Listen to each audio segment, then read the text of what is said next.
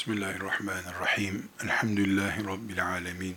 Ve sallallahu ve sellem ala seyyidina Muhammedin ve ala alihi ve sahbihi ecma'in. Resulullah'ın ümmetiyiz sallallahu aleyhi ve sellem. Resulullah'ın hadisleriyle dirilmek istiyoruz. Gaflet uykumuzdan hadisler bizi uyandırsın istiyoruz. İnşallah yeniden Enesler, yeniden Halitler, yeniden Ömerler olmak için Ömerleri Ömer yapan, Enesleri Enes yapan hadisleri hap gibi, ilaç gibi bünyemize katmak istiyoruz inşallah. Bu temenniyle yoldayız. Rabbimizin bu hususta bize yardım etmesini istiyoruz. Sünneti seviyoruz.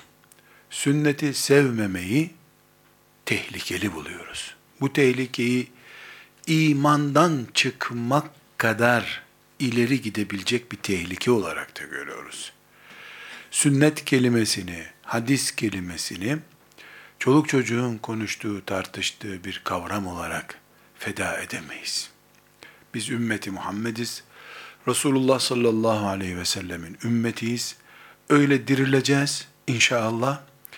Bu dirilişimize kadar, kıyamet dirilişimize kadar dünya dirilişimizi de gerçekleştirmek istiyoruz.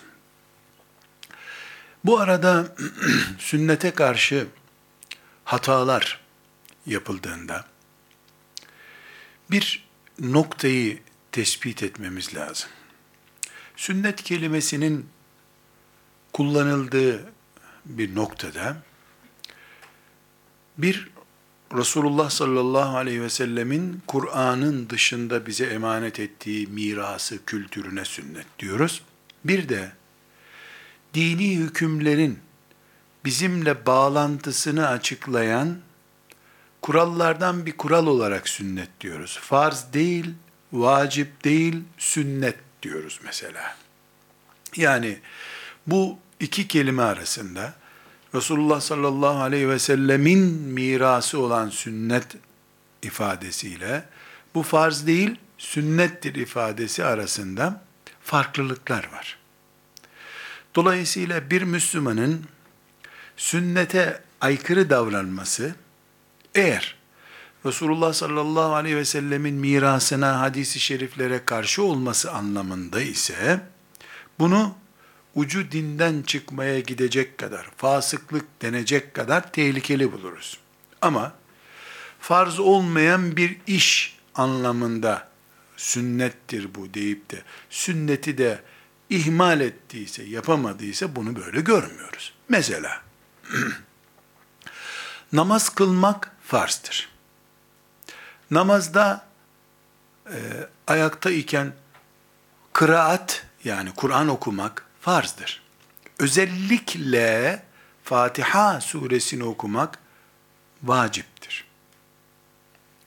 Namaza başlarken elleri kaldırıp kulaklara kadar, kulak yumuşağına kadar getirmek sünnettir. Bir Müslüman namaz inkar etse dinden çıkar. Namaz kılmasa en büyük kebairden birini işlemiş olur. Fatiha'yı okumasa, namazda kıraat yapmasa, namazı olmamış olur. Ellerini kaldırmasa, namazına zarar gelmez. Farz ve vacip olmayan bir şeyi terk ettiği için sevabı eksik olur. Ama namazına zarar gelmez. Bu açıdan bu sünnettir deniyor kültür olarak, bir bütün olarak sünneti karşıya almak, hadisleri karşıya almak başka şey, o sünnet kültürünün içerisinden bir maddeyi o gün becerip yapamamak başka şey. Bir Müslüman sünnetlerden birisini bir nedenle yapamadığı zaman dinden çıkmaz. Ama sünneti blok olarak karşısına aldığı zaman her şeyden çıkar maazallah.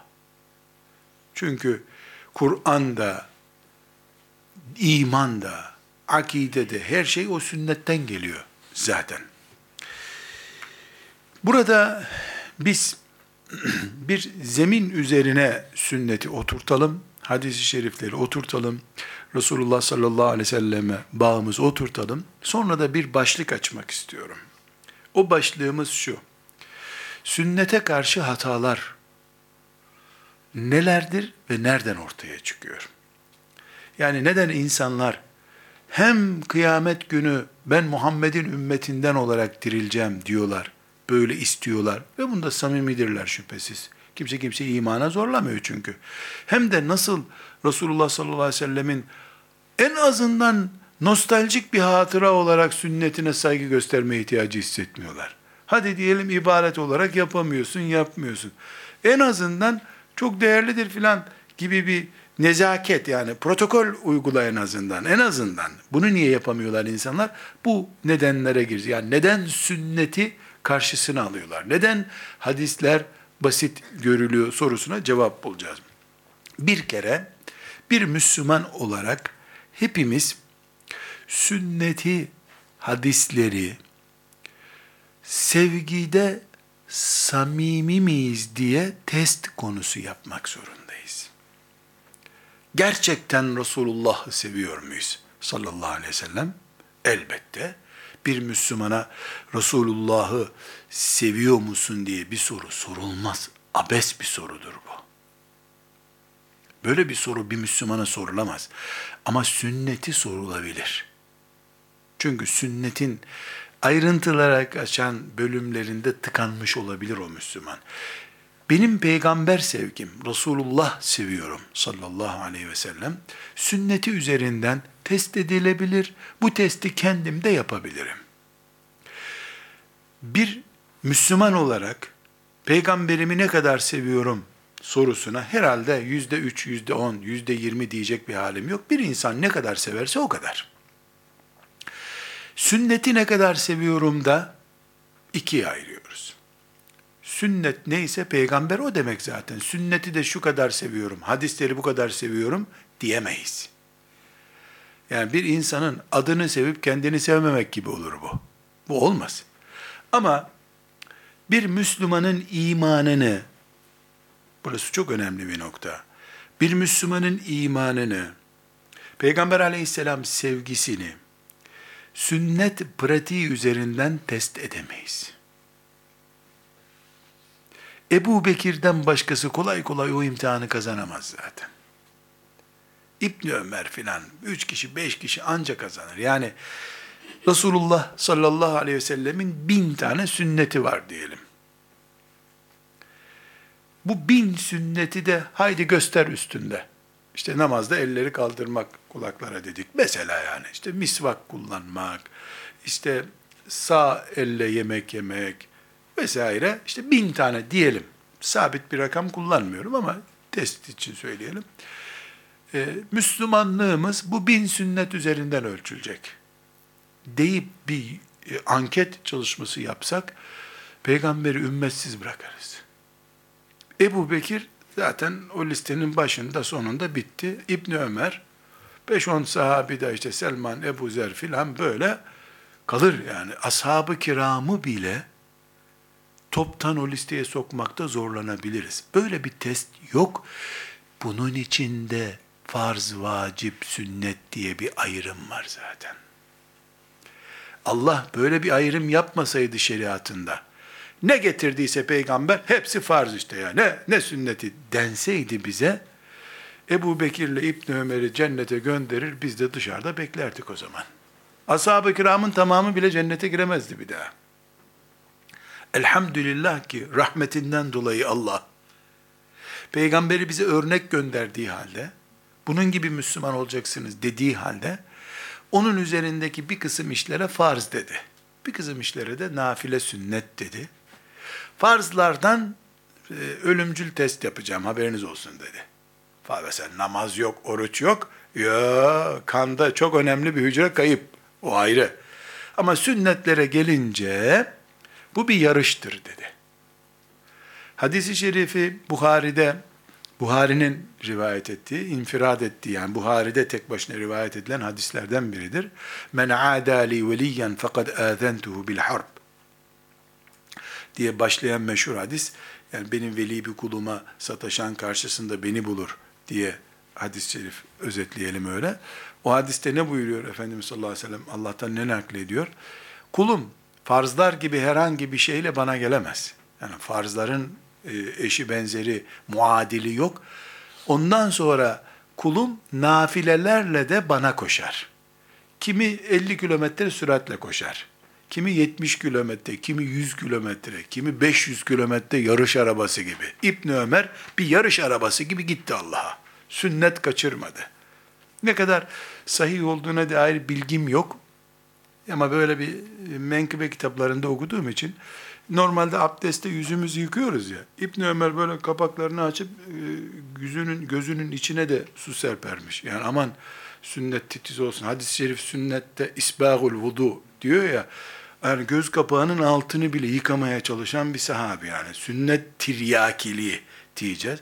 E şimdi onunla yarışmak herhalde akıl kârı değil. Yani aklı olan biri onunla yarışmaz zaten. Nereye yarışıyorsun? Ama elhamdülillah e, İbn Ömer geldi siz gelmeyin demedi Allah. Ya o 300 kilometre sürat yapıyor. Sen 170 kilometre ile gel. Öbürü 60 kilometre ile gelsin.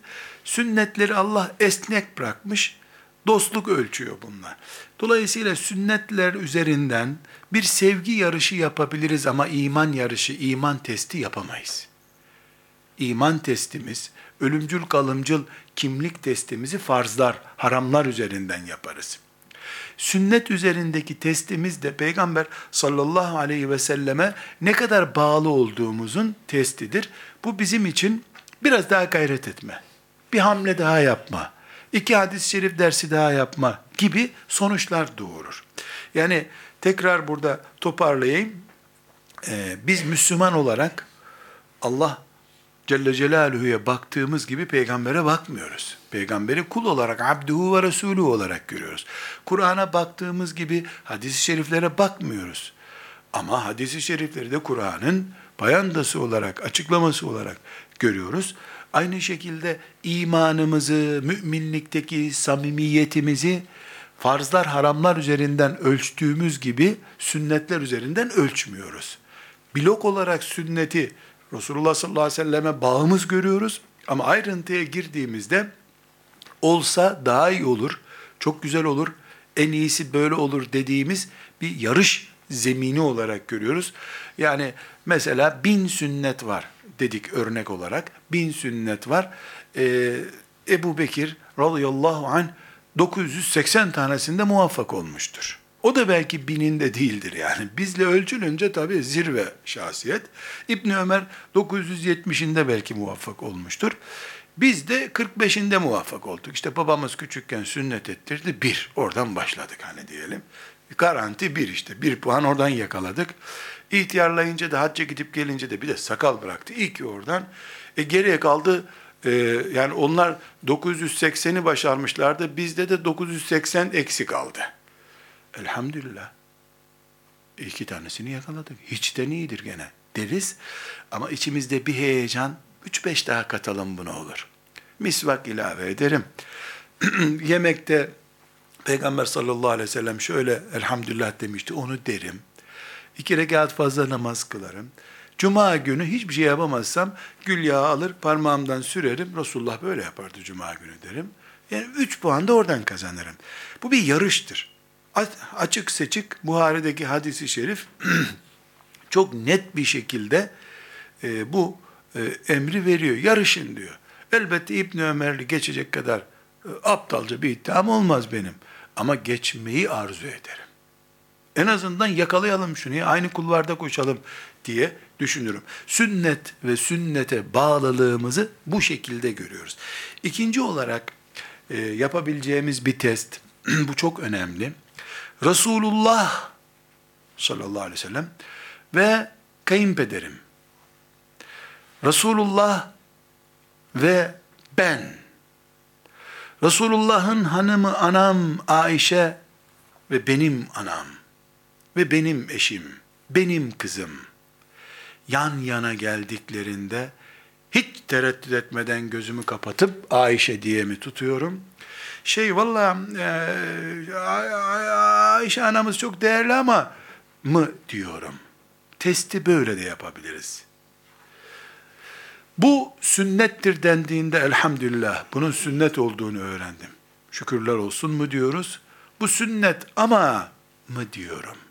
Yani bir birinci testi nasıl yaptık? Ne kadar sünnet uyguluyoruz diye yaptık. İkinci testi de e, riskli bir tercih söz konusu olduğunda kalbim cız ediyor mu? Yine bu noktada şöyle bir ayrıntıya gidelim. Yani hala ben eşimi Ebu Bekir'in Resulullah sallallahu aleyhi ve sellemi sevdiğiyle yarıştıracak kadar bir yarışa girecek şekilde ikinci plana atamıyorum bir türlü. Tamam Resulullah canım kurban feda olsun mevlütler okuyalım filan ama eşim bir başka canım benimki çok başka hayatım benim diyebiliyorum. Tabi bu fedakarlıklar gerektiği zaman şiir yazarken çok kolay anam babam kurban sana filan bunlar çok kolay laflar. Fedakarlık söz konusu olduğu zaman mesela en basit misal iki tane daire şansımız var. Bir, birinci daire 100 bin lira ve camiye 20 metre mesafede. Ezan duyuluyor, farza yetişiyorsun ezan okununca.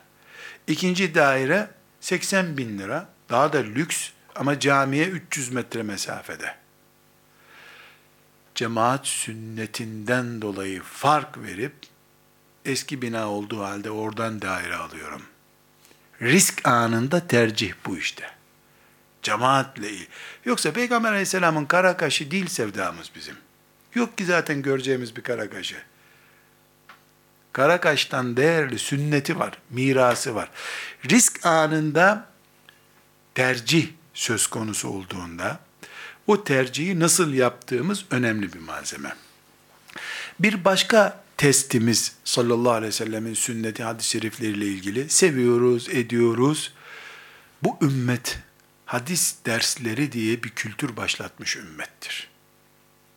Ebu Hureyre'nin etrafında binlerce insan peygambere bakar gibi baktılar. Meşhur e, bir hatıra, yeri geldiğinde ders olarak onu okuyacağız inşallah. E, Ebu Hureyre bir gün çarşıya geçiyor. İnsanlara diyor ki, hey millet ne yapıyorsunuz diyor. Hani Efendimiz sallallahu aleyhi ve sellem vefat ettiği gün dikkat ediyorlar, hayrola diyorlar. Ya Resulullah'ın mirası dağıtılıyor mescitte diyor. İşini bırakan koşuyor. İşte bir hatıra kalem bir hatıra ayakkabı, işte bir şey çıkar bize ondan diyor. Koşuyorlar. Gelen bakıyor ki mescitte 3-4 kişi hadis okuyorlar, bir şey yok. Bunlar Ebu Hureyre bizi kandırdı diyorlar. Geri geliyorlar, Ebu Hureyre hala çarşıda. Öyle bir şey yok Ebu Hureyre diyorlar. Ne vardı orada diyor. İnsanlar hadis okuyorlardı diyor. Birisi, Resulullah'ın hadisten başka mirası yok ki diyor. Niye almadınız oradan bir hatıra? Bu ümmet böyle başlamış. Yani hadis dersine katılmak, çok yorgunum, uyukluyorum, git orada uyu, zararı yok. Hadis dersinde uyu. Arkalara otur, kimsenin uyumasına sebep olma.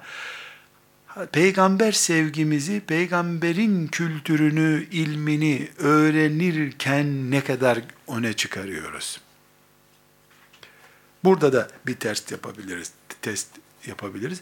Bir başka testimiz, e, bir Müslüman olarak kaç kişiye Resulullah hadisi kazandırdım diye bir soru sorabilirim sık sık. Kaç kişiye bu sevgiyi kazandırdım? Diyormuş ki Resulullah sallallahu aleyhi ve sellem diye başlayan kaç cümle naklettim? Çünkü veda hutbesinde Efendimiz sallallahu aleyhi ve sellem benden duyan başkasına duysun, duyursun. Bir söz de olsa benden taşıyın diye talimat verdi gitti. Bu talimatın bendeki yankısı nedir? Ve bir başka testimiz, bu testlerin hepsini neden yapıyoruz? İddiamız ne kadar doğru bunu test etmek istiyoruz. Ha peygamber sevgisinde rakibimiz yok. Sultan Fatih'in çocuklarıyız. İstanbul'u fethetmek için gelen ordu bizim ordularda. Peygamber de övdü o orduyu. Altı asır sonra da olsa biz de onların amca çocuklarıyız filan diye avunup duruyoruz. Ben tabi çift avunuyorum. Çünkü Trabzonlu olarak Sultan Fatih bizim orayı da fethettiğine göre bir İstanbul övüncüm var, bir de Trabzon övüncüm var. Ee, bunlar kıyamet günü hiçbir değeri olan laflar değil. O zaman Ebu Cehil kıyamet günü meleklerin omuzunda cennete gelecek herhalde. Peygamberle akrabaydı üstelik. E, Mekke'nin e, yanı başında oturuyordu. Kabe'nin dibindeydi. Kuru övgü bunlar. Bu değil. Ne kadar Resulullah'a adam kazandırdım. Ne kadar hadisini yaydım. Önemli. Bir de çok önemli bir test noktası olarak ne kadar Resulullah sallallahu aleyhi ve sellemin hadisleriyle meşgul insanları seviyorum. Hadis alemini sevmek bir ölçüdür. Çünkü hadis alemini severken amcan değil, dayın değil, senin hocan değil üstelik. Ama onun gözünde Resulullah'ı görüyorsun sen sallallahu aleyhi ve sellem. Elbette tabi hadis aliminin de bu vasıfları taşıması gerekiyor ayrı bir konu. Ee, yani ağzı sigaralı bir hadis alemini sevmekte zorlanabilir bir Müslüman. Ağzından müstehcen cümleler çıkan biri hadis alemi, yani olur mu böyle biri ayrı bir konu ama onu tenkit etmek başka bir şey. Buhari'ye hayran olmak başka bir şey. Ahmet bin Hanbel'e hayran olmak başka bir şey. Ve zamanına göre Ahmet bin Hanbel sayılacak, yaşadığı çağa göre İbn Mace sayılacak birini sevmek başka bir şey. Ee, hocam Abdülfettah Ebu Gutte'den dinlemiştim bir dersinde. Sonra menkıbe kitaplarında e, tam kaynağını bul, bulmadım. Yani aramıyorum da zaten. Hocam kaynaktı çünkü. Ebu Davud et-Tıyalisi diye bir e, zat var. Bir gün mescitte birisi yanına yanaşmış. E, senden bir şey rica edeceğim demiş. Yapar mısın? Ne buyur demiş. Ama itiraz etmeyeceksin. Ya buyur demiş. Yok yemin et yapacaksın demiş. Ya ne diyorsun filan zorla iyi demiş. Dilini uzatır mısın demiş. Ağzındaki dilini. Ya bu ne biçim istek demiş. Ya söz verdin yapacaksın demiş. E mecbur uzatmış o da. Dilini uzatmış. Eğilmiş dilini öpmüş. Akşama kadar Resulullah diyen bir dil öptüm ya Rabbi demiş. Çünkü bu Davud Tiyalisi e, kitabı olan bir hadis alemi. Akşama kadar Resulullah dedi ki, Resulullah dedi ki, Resulullah dedi ki diyor. Bu bir sevgidir. Böyle bir ibadet çeşidi yok aslında. Sünnet falan değil bu, alemin dilini öpmek. İçinde fokurdayan hasretini konuşuyor adam. Onun şahsına hayran değil o. Bu dil Resulullah diyor diyor. Biz kendimizi e, hadis alimlerinin, hadise hizmet eden alimlerin e, kalbimizdeki yeri üzerinden de test edebiliriz. Elbette onlar bunu ne kadar hak ederler, etmezler. O onlarla Allah arasındaki bir iş. Biz bizim hesabımızı görüyoruz. Onlar Allah ile aralarında ne ederse etsinler. Burada İbn Kayyim e, İbnül Kayyim el Cevziye'nin e, bir sözü var. Çok değerli toplu bir şekilde hadisleri ve sünneti ifade ediyor. Özellikle namaz isimli namaz ve e, hükümlerini anlatan küçük bir risalesinde e, zikrediyor.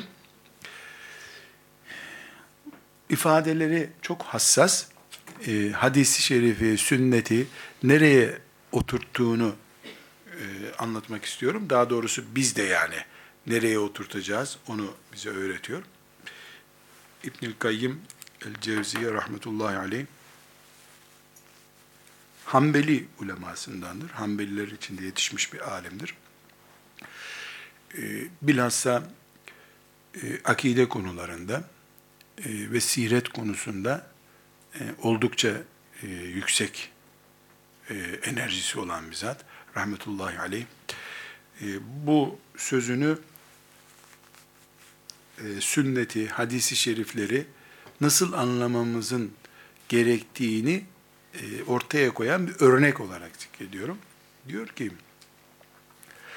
Resulullah sallallahu aleyhi ve sellem'den sahih olarak ifade önemli. Vurguluyorum bunu. Sahih olarak ne geldiyse biz onunla Allah'a bağlanırız.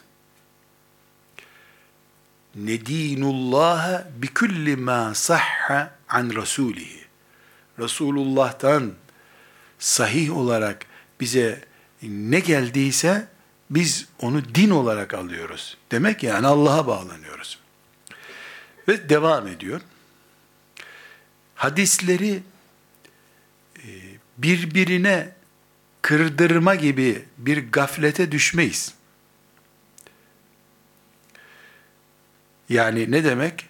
Filan zaman böyle demişti, filan sahabeye böyle demişti deyip hadislerden hadis çürütme gibi bir gaflete düşmeyiz. Bize ondan ne geldiyse, yeter ki sahih olsun, onu duyduk, itaat ettik ya Rabbi diye alırız. Hadisler bizi nereye götürüyorsa oraya gideriz. Resulullah sallallahu aleyhi ve sellemin hadislerinden birini alıp öbürünü bırakmak gibi bir cahillik yapmayız. Resulullah'a bir bütün olarak iman ettiğimiz gibi hadislerini de bütün olarak alırız. Cümleleri ben özellikle e, bu şekilde toparladım.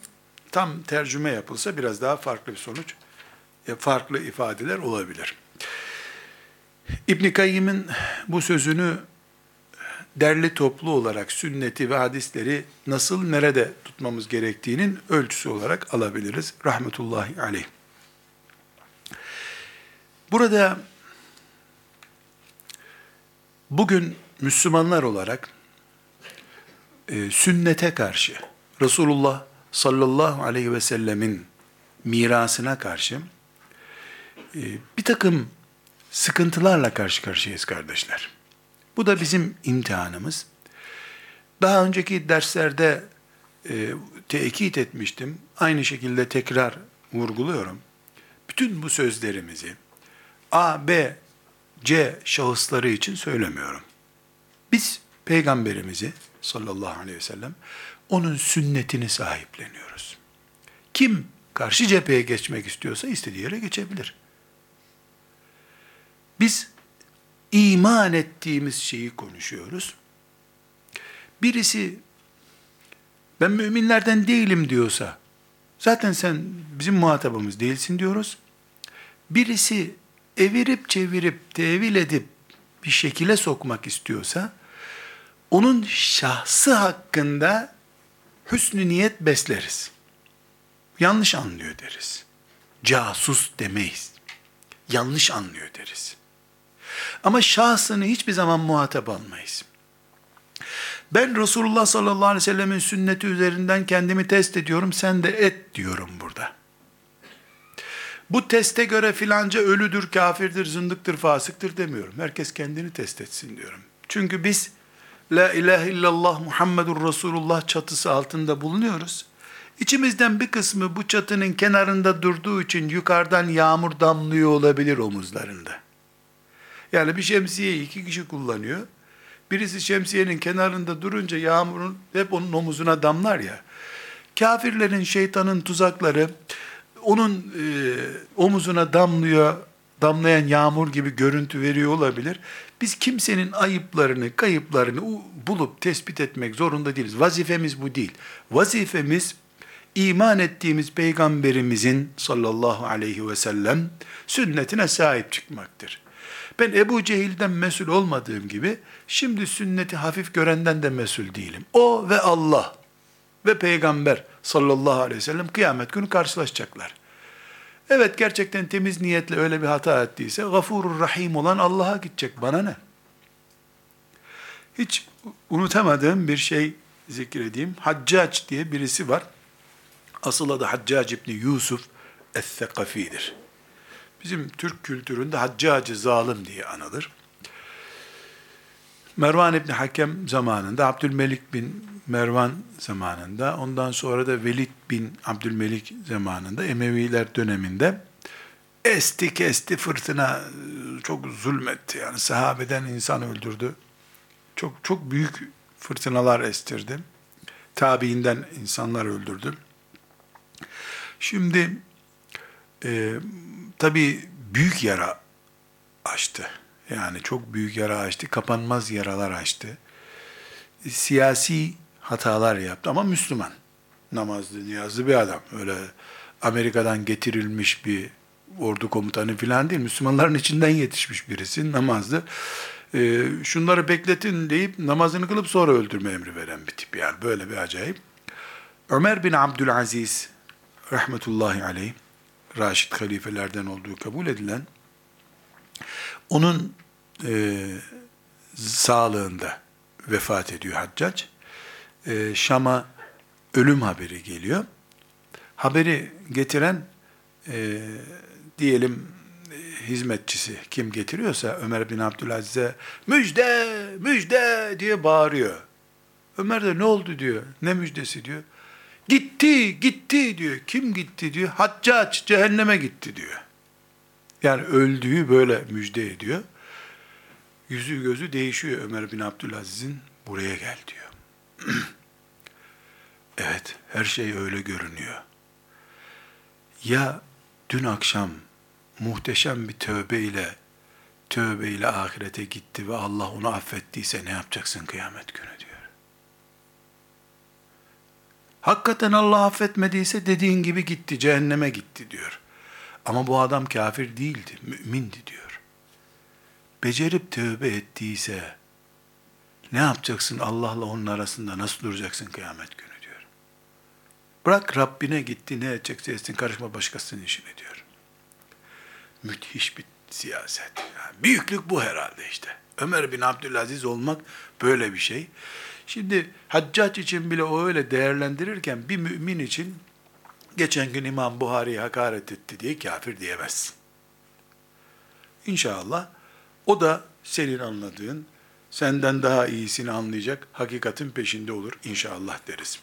Sünnete karşı yanlışlar neler olabilir? Yani kafirler sünneti ve peygamberi reddediyorlar. Buna zaten diyecek bir şey yok aleyhissalatü vesselam. Ama mümin insanlar sünnete karşı, hadis-i şeriflere karşı gevşekliğe neden yakalanıyorlar? İyi niyetle de olsa e, neden sünnete karşı e, pozisyon sahibi oluyorlar? Sorularına cevap bulmaya çalışalım bir nezle. Birinci sorun kardeşler. Resulullah sallallahu aleyhi ve sellemin sünneti 23 yıllık nübüvvet dönemine ait büyük birikimin adıdır. Hıra'dan indiğinden ta Rafik-ı A'la'ya yükseldiği dakikaya kadar 23 yılda belki on binlerce söz söylemiştir. Binlerce insanla karşılaştı. Binlerce olayın içinde dışında kenarında oldu. Ziyaretçileri oldu, ziyarete gitti, hastalandı, yemek yedi. 23 yıl doğru dürüst evine gitmeyen bir insan şehir kurdu, devlet kurdu, medeniyet kurdu. Yani 23 yılda düşmanlarıyla savaştı, düşmanları mağlup oldu. Habeşistan hicreti var, kendisinin ziyaretleri var. 60'tan fazla savaş talimatı vermiş barışlar yapmış, e, hastalar olmuş, cenazeler olmuş, cenazede konuşmuş, yemekte konuşmuş. Veda hutbesi okumuş, e, veda namazı kılar gibi sabah namazı kıldırmış. Yani çok yoğun hayatı olan on binlerce insanın radarla izler gibi izlediği birisi Resulullah sallallahu aleyhi ve sellem.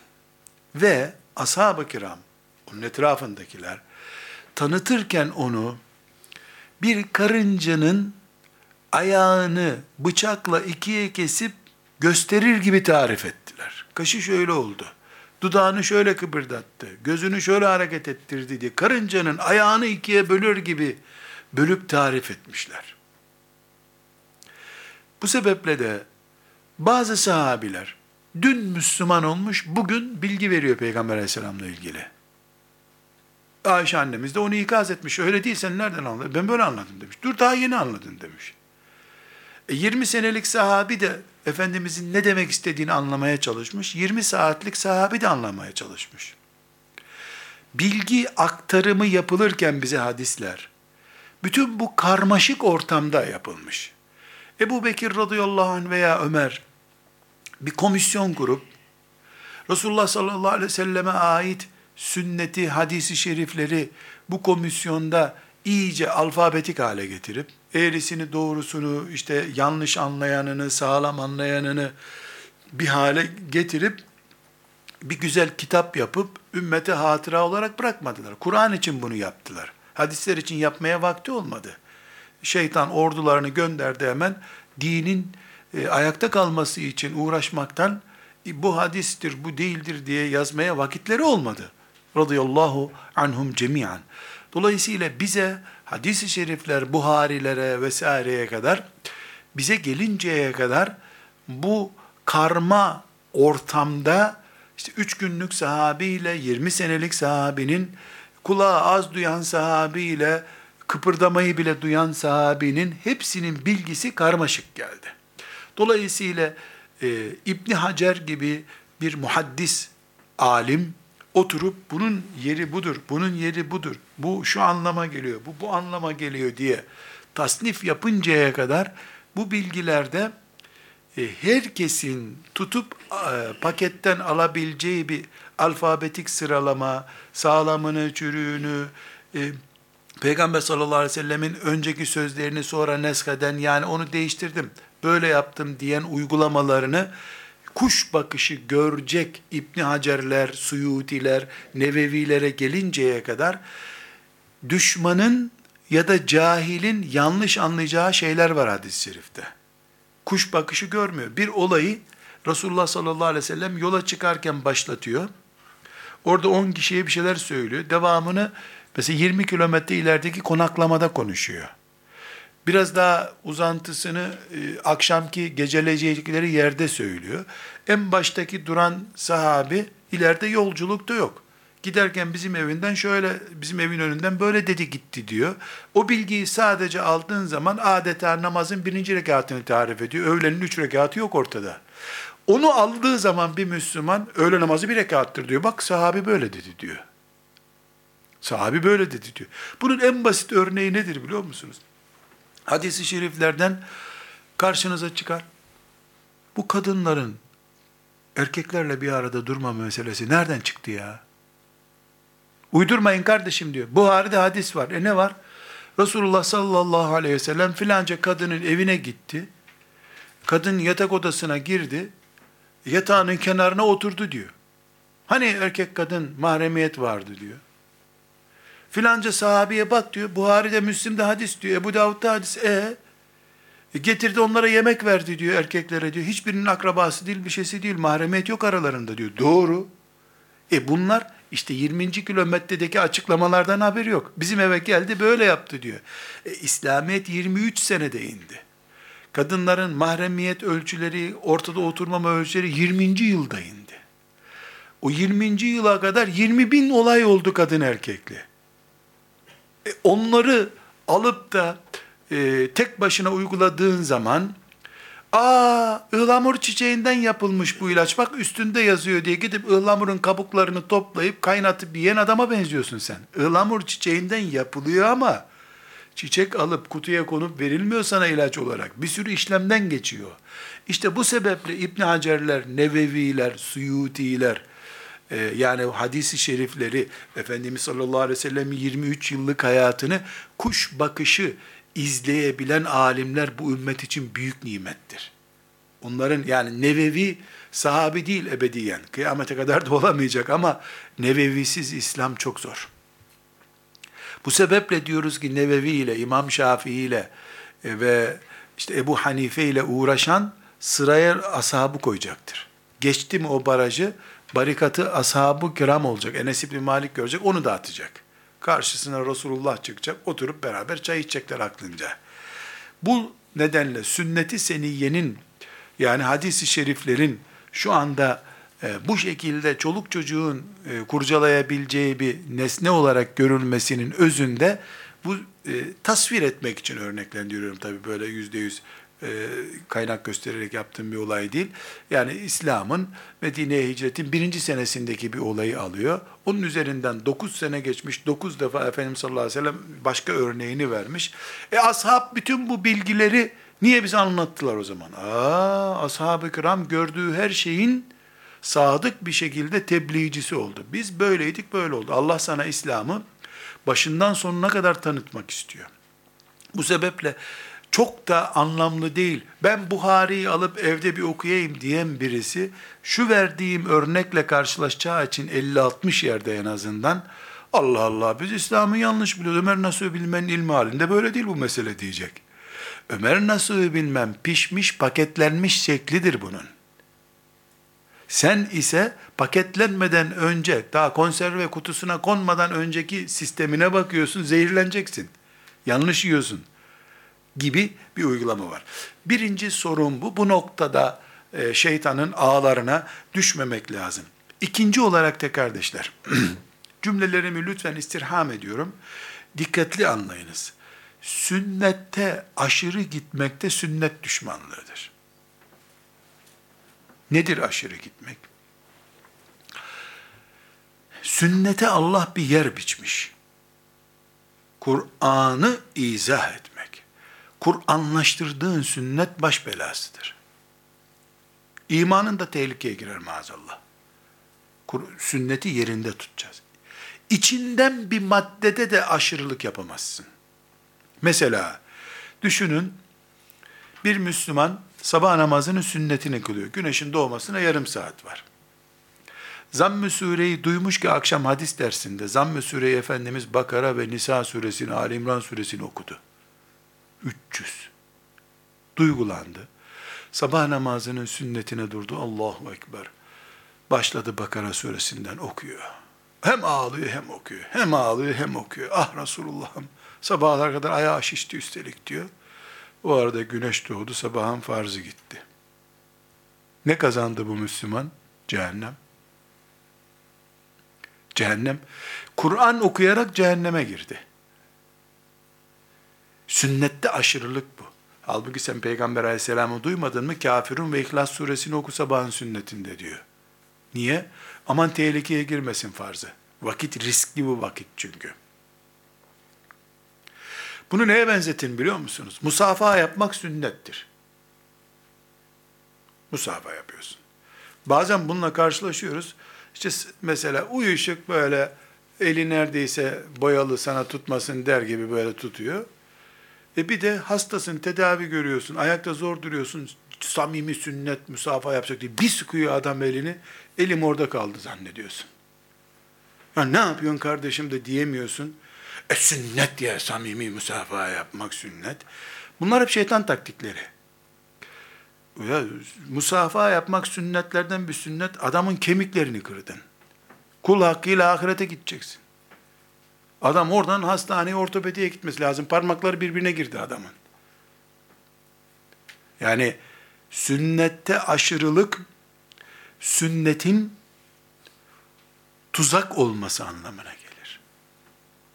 Yani bir ilacı, 20 tane hap var içinde, her sabah bir tane al tok karnına diyor doktor. 20 gün bekleyeceksin. 20'sini de o gün alıyorsun Allah'ın izniyle. Anında iyilik, anında hastane veyahut da morg. Sünnet hayat düzenidir. 20 yılı bir günde yaşayabilir mi bir insan? Sünnet hayatın bütünü demektir. Geceyi, gündüzü, evliliği, cenazeyi, yemeği, ağlamayı, gülmeyi, her şeyi tanzim ediyor sünnet. Hadisler, her şey. Sahih Buhari'nin adı nedir zaten? Resulullah'ın günlüğü demek. Öyle bir isim vermiş. Buhari, rahmetullahi aleyh. Biz onu Sahih Buhari diye özetliyoruz.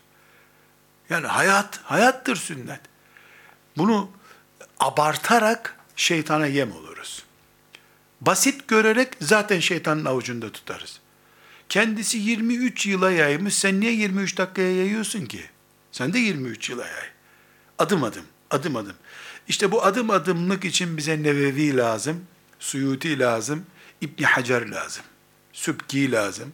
Yani biz e, hırsla girdiğimiz zaman e, yani e, süratlenme mesafesini erken kullanınca her şeyi dağıttığımız bir sistem oluşturmuş olabiliriz. Sünnete davette de aynı sıkıntı var. Yani e, biz sünnet-i seniyeye hizmet edeceğiz. Böyle arzu ediyoruz. İnşallah Allah muvaffak eder. Adam alkol kullanıyor, sakal bırakmayı teşvik ediyorsun. Sünneti ihmal etme kardeşim. Herkes kaçtı bu. Ya adam alkol kullanıyor. Meyhanede adam. Bunun sakalını kesmesi lazım. Üstelik sünnete zarar bu. İmanı olmayan sünneti olsa ne olacak? Vacip olsa ne olacak? Önce iman gerekiyor.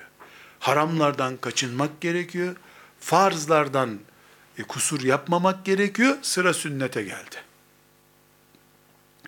Yani düşünebiliyor musunuz? E, bir çocuk maazallah bir apartmandan düştü. Dördüncü kattan düştü çocuk.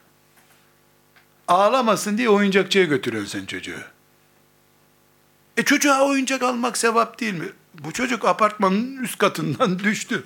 Bunun hatta sen tutmaman lazım buna. Acil getirip ehil birisi. Yani acil ambulans gelip bunu tutması lazım. Tuttuğun yerini daha fazla kırarsın sen. Orada yapılması gereken çocuğa oyuncak almak değil. Sağlam çocuğu oyuncağa götürsün ya da hastanede komadan çıkar çocuk. Ondan sonra eline bir oyuncak alıp çocuğa gidersin. Yani sünneti haşa ama bin kere haşa maazallah sünneti oyuncağa benzetmiyorum ben. Misal veriyorum. Acil vaka varken e, acil olmayanın gelip acilin yerine oturması bir hatadır diyorum. Sünnette bu tip aşırılık yapılabilir. Sabah namazını kılmayan bir adamın tarikata girmiş, tarikatta şu kadar tesbih yapılıyormuş, onu yapıyor. Katrilyon kere tesbih yapsan, katrilyon defa.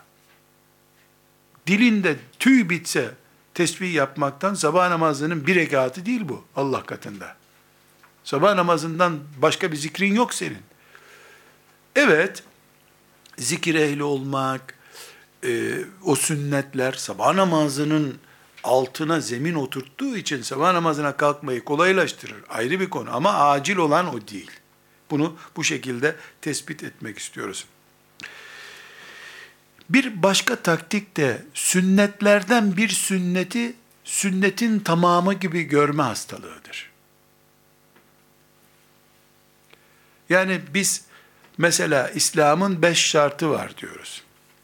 Orucu İslam'ın bütünü görmüyoruz. Beşte biri görüyoruz. Sünnetlerden bir sünnet de İslam'ın bütünü değildir. Mesela misvak bir sünnettir. Diş temizliği diyelim sünnettir. Bunu misvak e, geniş bir zamana alalım. Çünkü misvak bulamayanlar fırçayla veya başka bir şeyle mesela hatta İbni e, Nevevi rahmetullahi aleyh çok enteresan bir örnek veriyor. İnsan misvak bulamadığı, fırça bulamadığı zaman diyelim, hırkasının bir ucuyla da diyor, dişlerini temizleyebilir diyor. Bu sünnet yerini bulur diyor. Çünkü or, oradaki orijinal emir, misvağın kendisi kadar aynı zamanda diş temizliğidir. Şimdi diş temizliği bin sünnetten bir tanedir. Bir insan dişleri çok temiz diye elhamdülillah bu zamanın İbni Ömer'i ya. Adam görmüyor mu ya sünnet düşkünü adam dişleri. Halbuki onun dişlerinde hobisi var. Yani zevk alıyor dişini temizlemekten. Tamam bir sünnet uyguluyor. Ama e, diğer sünnetleri kökten bir kenara koymuş. Sadece dişleri temiz görünsün diye bir sünnete uyuyor. Bu ehli sünnet değil. Lafla olmuyor bu işler. Sünnet bir hayatın bütününü Resulullah'ın şekline göre yaşamaktır. Becerebildiğin kadar, yapabildiğin kadar. Burada tek bir sünneti bütün sünnetler gibi görmek e, yanlış. Aynı şekilde tabi sünnetleri farzların yerine koyma hastalığı da bir hastalıktır. Yani e, mesela bir Müslümanın çok basit bir örnek e, çocuklarıyla ilgilenmesi bu fesat zamanında çocuklarını fesat ortamlarından kurtarması farz mıdır? Sünnet midir? Herhalde sünnet değildir, farzdır. Çocukları ihmal edip uzak bir camide namaz kılmaya gidiyor. Neden? Cami uzadıkça mesafe yol fazla yürüdüğün için sevap kazandığından e, Efendimiz sallallahu aleyhi ve sellem'in sünneti var uzak camilere gidin diyor. Ama sen burnunun dibindeki camiye değil de e, daha uzak camiye gittiğini görünce çocukların Allah babamın camilerini uzak etsin amin diye dua ediyorlar. Neden? Eve 20 dakika geç geleceksin. O 20 dakikayı da internette istediği gibi boş geçirecek o. Sen bir sünnete uydun ama farz olan çocuğunu haramdan kurtarmayı ihmal ettin. Taktik hatası bu. Bunu yapmamalıydın. Sünnet kılıfı örtmüyor bu hatayı. Burada şeytan ne yapıyor? Sen git bir de orada da bir ihtiyar bul. Onunla da güzel bir ilmihal dersi yapın camide. Çocuk da internetteki derslerini ihmal etmesin oluyor. Sen Rabbini kazanıyorsun derken şeytan onu kazanıyor. Çocuğunu senin şeytan kendine yem ettiği sürece sen Allah'a kazanamadın aslında. Mümin hayatı yukarıdan seyreder. Kuş bakışı seyredersin. Bu kuş bakışı seyretmeye e, özel hatalarımız engel olmamalıdır. Burada bir hata daha sünnet kelimesi konuşulduğunda karşımıza bid'at diye bir kelime çıkar.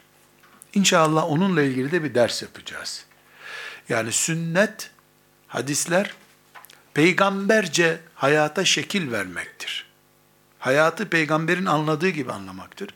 Bid'at de hayatın ibadet bölümüne peygamberin dışında birisinin parmak sokması demektir. Bu sebeple sünnet, hadis konuşulduğu her yerde bid'at diye bir kavram gündeme gelir. Onu da inşallah gündeme getireceğiz. Ee, bid'at sünnetle bir tür e, mücadeledir, ayrık otu savaşıdır. Ama Müslümanların bidat işleyenler ve işlemeyenler diye ikiye ayrılması da söz konusu değildir. Yani sünnet üzerinden bir bölücülük sakıncalıdır. Bunu vurgulamak istiyorum. Sünnet üzerinden bölücülük yapamayız.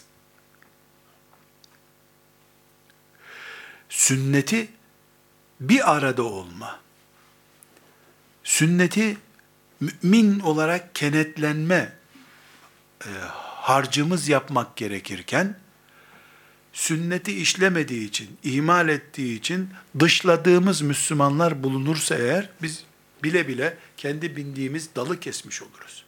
Bizi bir arada tutacak harcı kuruturuz. Buna dikkat edeceğiz. Bir başka sıkıntı, hadisi şeriflerin fıkhını anlamadan hadisle Müslümanlık yaşamak da sıkıntıdır. Ee, bunun Peygamber aleyhisselam efendimizden sonraki hemen sahabe neslinde de örneği var. Bir hadisi şerifi birisi bir yerde okuyor. Bu böyledir diyor. Bakıyoruz ki Ebu Bekir müdahale ediyor. Yanlış anladınız ama o öyle değil diyor.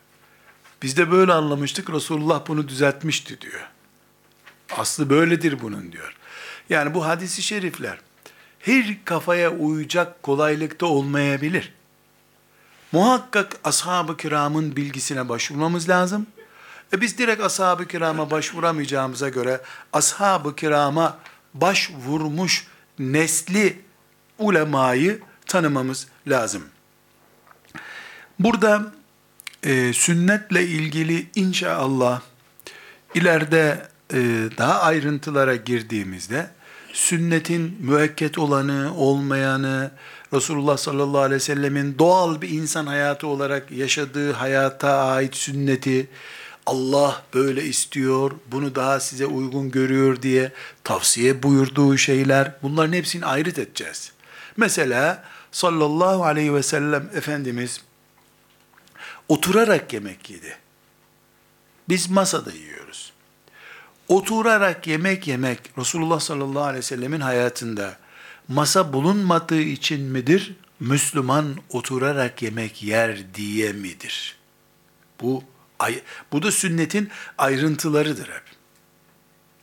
Burada e, biz Müslüman olarak e, bu bilgileri bizzat Peygamber aleyhisselamdan da öğreniriz. Ashab-ı kiramdan da öğreniriz. alimlerin derli toplu bize yaptığı izahlardan da öğreniriz. Eğer Resulullah sallallahu aleyhi ve sellemin sünneti, yani bize bıraktığı sünneti, onun yaşadığı hayatın gereklerinden işte Medine'de giydiği kıyafetten kaynaklanıyorsa, mesela uzun bir cellabiye giyiyor, senenin yaklaşık 300 günü aşırı sıcakların olduğu bir yer, sadece gecenin soğuk olduğu bir yer. Eğer e, onun işte mevsim olarak sıcak bir bölgeden kaynaklanan bir yerde rida diye bir şey giyiyor. Cübbe diyoruz biz ona şimdi. Palto giyemezsin, kürk giyemezsin, kürk haram, neden peygamber giymedi gibi bir uygulama yapabilir miyiz? Yapamayız. Çünkü peygamber aleyhisselamın Allah palto giymeyeceksiniz, kürk giymeyeceksiniz diye bir emrini bize ulaştırmıyor. Böyle dedi diye bir şey bize ulaştırmıyor. O bulunduğu coğrafyadan kaynaklanan e, bir kıyafet giydi ama tesettüre de ölçüler koydu. Avret diye bir şey getirdi. Avret diye bir standart var. Kıyafette işte kibri engelleyecek e, standartlar var. E, temizlik, nezafet diye bir standartlar var. Yer yer renge işaretler var. Şu renk olsun, bu renk olmasın gibi. Bunların hepsini toplayabiliriz. Bunları kendimize Peygamber sallallahu aleyhi ve selleme bağlılığımızın sembolü gibi görebiliriz. Ama hiçbir şekilde Resulullah sallallahu aleyhi ve sellem Efendimizin sünnetini sıradan alıp e, mesela en basit gençler için bilhassa çok e, üzüldüğüm bir örnek olarak yani bunu telaffuz etmek bile istemiyorum. Şimdi bakıyorum gençler tertemiz delikanlı 21 yaşında 30 yaşında iki çocuklu dul bir bayanla evlenmeye kalkıyor. Ben son bir senede zannediyorum 7 veya 8 tane örnek geldi. Ne yapacağız diye. Yani bu çok e, cahilce bir bakış tarzı. Eczaneye gidip kutularına göre bu kutu çok güzel ya bu ilaçtan versene bana demek gibi bir şey bu. Kutusuna göre ilaç almak bu. Resulullah sallallahu aleyhi ve sellem evet 40 yaşında bir kadınla evlendi. 25 yaşındaydı. Doğru. Fakat siz de böyle evlenin demedi. Tam aksini. Niye bakire bir kızla evlenmiyorsun diye ikaz etti Abdurrahman'a veya filan sahabi. E kendisi kendisinden 15 yaş büyük bir kadınla daha önce evlenmiş iki çocuk doğurmuş bir kadınla evlendi. Hatice'nin daha önce çocukları da vardı üstelik. Yani Efendimizin üvey çocukları da var. E, ama öyle yapmak isteyenleri ikaz etti. Bu bir sünnet değildir. Hayatının e, bir döneminde sallallahu aleyhi ve sellem öyle yapmıştır ama Allah size böyle diyor. Herkes dul kadınla evlensin diyor demedi. Dul kadınlara yardım etmeyi teşvik etti. Evlenmeyi değil. Tam aksine mutlu olmanız için bakire bir kadınla evlenin dedi. Yani ben Siret-i Nebi'de okudum diye e, böyle yapmak, işte Efendimizin yedi çocuğu oldu. Kim ehli sünnetse yedi çocuğu olur. Böyle denmez ki çocuğu Allah veriyor.